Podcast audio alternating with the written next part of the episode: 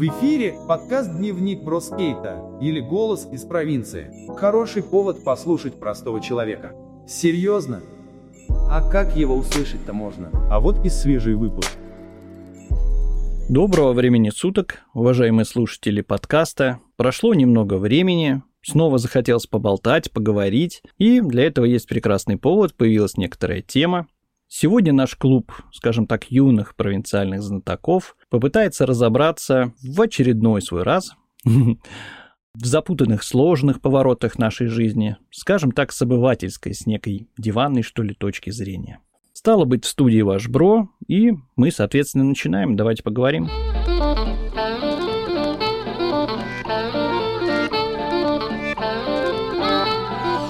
Вы знаете, психология, она весьма занимательная с моей точки зрения, такая некая глубокая наука, да? Ну, безусловно, не нам о ней, конечно, судить, однако порой ловил себя на мысли, что если, скажем так, присмотреться к себе повнимательнее, то можно набрать кучу, огромную кучу собственных неких там проблем, возможных комплексов, которые так или иначе попадают к определению, скажем так, чего-то психологического.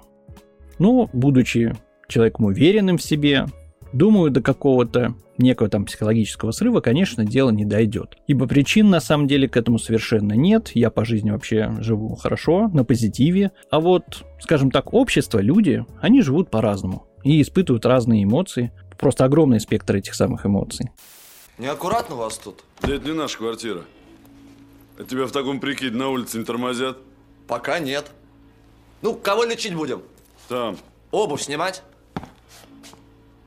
Я бы не стал, нас тут не совсем чисто. Вообще недаром на Западе, будь он боком, да и, наверное, у нас, консультации с психологом – это, скажем так, некое обычное дело. Хотя я этим делом не балуюсь, не увлекаюсь и даже не собираюсь по каким-то своим внутренним мотивам. Но в больших городах, слыхал, этим не чураются, и полежать, скажем так, на диванчике, рассказывая чужой тетке некие там свои проблемы, для тех мест это норма, да?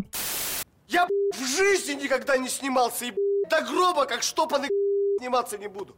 Я играю в детском театре кота пи гнойного Буратино и предводителя Команчей. У меня в карманах дыры, жена недавно ушла к помрежу. Я в кои-то веке вас пать решил. На тебе, тут та же самая Вообще, психологически скажем так, крепкими у нас порой считаются лишь матерые такие, знаете, жители нашей глубинки. Или как в нашем случае, провинции, да? Которым, по большому счету, все равно, что творится у них в башке. И это нормально, и каждый считает себя человеком нормальным, уверенным. Те же там, допустим, хулиганы, троечники, если хотите. Ну, может, еще некая там часть неких там суровых мужиков из брутальных профессий. И лечить психологическое, некое такое психологическое, да, таким людям, ну, скажем так, проще простого. Махнул такой самогончик стопку, и вся тебе реабилитация.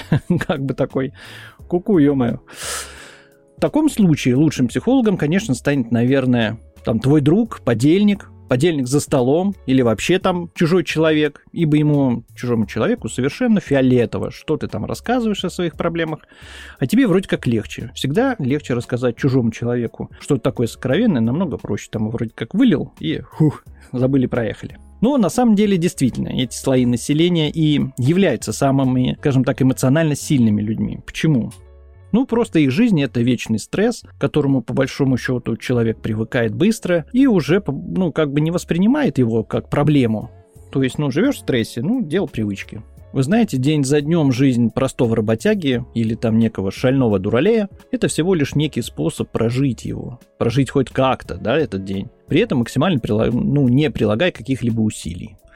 Нам же относительно интеллектуальным, там, скажем, там, интеллигентным жителям, как хотите, скажите, дрожащим как бы от любого шороха вокруг. Сложно в этом мире, тут не поспоришь. Хотя, по большому счету, мы впрямую не признаемся об этом, но, поверьте, на самом деле, конечно, сложно. Это некие постоянные страхи и переживания, возможно, какие-то влияния информационного поля, которые там, да, то и дело разрушают наше некое трезвое, что ли, восприятие. Все это нам, по большому счету, мешает как бы трезво смотреть на вещи и, возможно, даже мешает собраться некими мыслями. Стало быть, и поговорим мы сегодня о таком интересном психологическом явлении, как фрустрированный человек. Или почему в голову лезут всякого рода смутные мысли и апатия.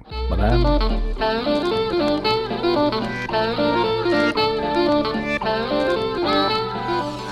Давайте, наверное, традиционно начнем наш разговор с некой теоретической материальной части. Ну, фрустрация – это, простыми словами, некое состояние человека, при котором он слишком, скажем так, болезненно воспринимает некие негативные ситуации. То есть люди паникают, они теряют интерес к повседневным делам, расклеиваются, расходятся по швам. Ну а что? Все же сталкивались, да, с таким подобным чувством, что хм, чего тут греха таить. Бывали такие моменты, что что-то не так, думаешь, блин, все из рук валится. Какого, елки-палки, рожна? Ну вообще такое случается от некой скажем так, как говорят, по крайней мере, неудовлетворенности, неудовлетворенности чем бы то ни было. Так себя бывало, знаете, накрутишь, что просто держись и будь то работа или не складывается, скажем так, личное, а может быть здоровье или там потеря былой красоты, да мало ли что может произойти. И вот наступает такое чувство. И по большому счету ничего уже не хочется, вообще ничего. И появляется некое желание только, наверное, спрятаться в чурике, в свое такое личное пространство, в свой личный пузырь и не высовываться некоторое время, вроде как отсидеться там тебе хорошо.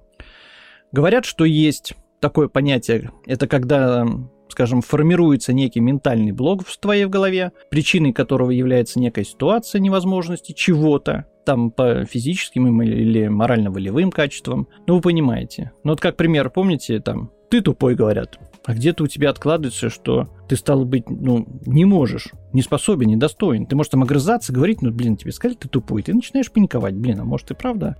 А может быть, стоит... может быть, проблема во мне? Может быть, стоит посмотреть, может, я и правда тупой? Что будем делать? Ну и так далее, да? Или там, скажем, муки выбора.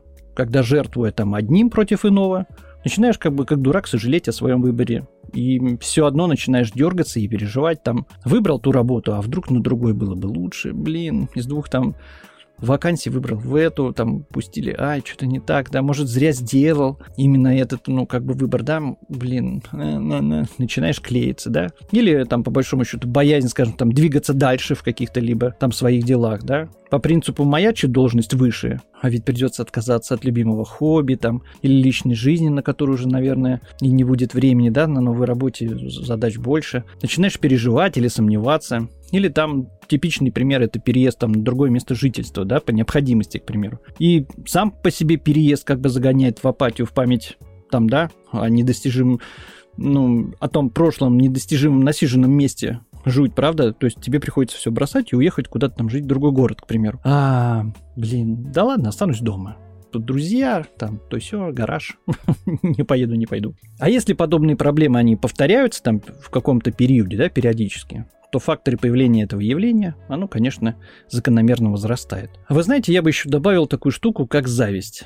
Вообще зависть, ну и говорят, и сами для себя можем сказать, что зависть это страшная вещь. И мы ведь можем в душе завидовать не обязательно близким там или знакомым, а вообще, знаете, вообще завидовать. Посмотрите, что сейчас как бы считаем успехом, да? Дома там на Рублевке, хорошая машина, дорогие гаджеты, да много чего, да? Это может нас загнать в некий угол, в некий стресс по причине некой там той же недостижимости подобного. А мы не даем вида, что нам там завидно, что мы дергаемся или накручиваем себя внутри. А на самом деле это так. Сидишь и кипишь. Как бы так определяя для себя свое собственное место, как ниже плинтуса. То, собственно, как вывод, и загоняет ту самую фрустрацию, о которой мы говорим. Вообще, иными словами, бедность, по нашему мнению, не позволяет считать себя счастливым, счастливым человеком, да? И меняет наш некий такой эмоциональный фон. Ну и этому масса причин, но это ладно. Я, конечно, не психолог, но во многом согласен вот с чем. Если мы будем находиться в таком состоянии долго, то, наверное, начнется процесс личной деградации. То есть некое обесценивание, что ли, обычной собственной жизни. Как фактор может появиться агрессия к окружающим. Как говорится, съехал, пополз на дно, озверел, пора пристрелить, да? Этого, конечно, допускать нельзя. Что можно предпринять, если считаете, что справитесь без помощи, скажем так, психолога? Вот лично мой совет, совет из провинции, и я тут согласен с умными людьми и психологами, умейте копить. Приведу пример. Вот мой прекрасный старший сын в совершенстве владеет искусством терпеть в ожидании некой цели. Вот всегда его ставлю в пример в разговорах. Если хотел себе там дорогой гаджет, то копил. Не разменивался там по мелочам, там, а просто ждал, знаете, когда цель будет достигнута. Даже по большому счету он даже не подгонял себя, просто ждал. В принципе, понимал, сколько это займет времени и ждет. Там денежка плюс тут денежка и все в кубышку. Это не скряжничество, это, скажем, такой трезвый расчет на что-то. То есть он все равно это потратит, он знает на что, и единственное понимает, что на это потребуется много времени. В этом плане мне очень нравился, там, отвлекаясь немного в сторону, старый анекдот, когда копил на Бенкли, но потом что-то проголодался, купил беляш и забил. Так и здесь. Здесь надо с этим делом аккуратно, нужна какая-то вот внутренняя идея, что ли, цель. Вообще планирование штука правильная. Все одно, короче, он держится, держится своего курса, то, что задумал, и в итоге покупал все, что хотел. Дорого, солидно, цель достигнута.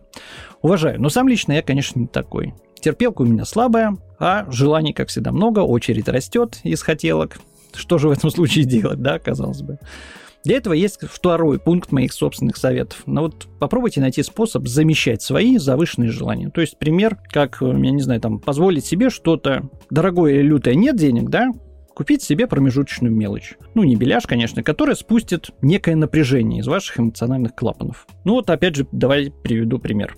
Работала в одной фирме, и смотрю, одна девушка из наших шарится в мобилке на сайте или что-то там подобное, лазит. Я говорю, что смотрел-то, спрашиваю. Да так, говорит, по мелочи. Если я себе в месяц какую-нибудь ерунду не куплю, потом загоняться начинаю, к концу месяца как-то дергаюсь, нервничаю. И вот как пример вот могу ее привести. То есть теперь я понимаю, почему она так делала, и на самом деле с шапоголизмом это никак совершенно не связано. Просто поменяйте немножко цели на достижимые или там промежуточные. Ну, серьезно. Просто посмотрите реальности в глаза, без всякого там уныния. Просто добавьте промежуточные цели, без фанатизма как бы так, пымц, немножко так, и раз, спустите клапан, и будет вам счастье. Вообще также очень рекомендую уйти от некого такого шаблонного мышления, наслаждайтесь тем, что имеете, больше, ну, как бы обращать внимание на обычные земные радости. Ну, да, живет нам, допустим, в провинции, не так широко, как хотелось, да забейте, вообще прекрасно. Жизнь прекрасна, и что-то не поделаешь. Пойдите, я не знаю, погуляйте, развейтесь, займитесь там творчеством, блог пишите, да все что угодно, и причем неважно, сколько вам лет. Разбавьте этот самый, свое там беличье колесо, этот там маршрут, работа, дом, чем-то сторонним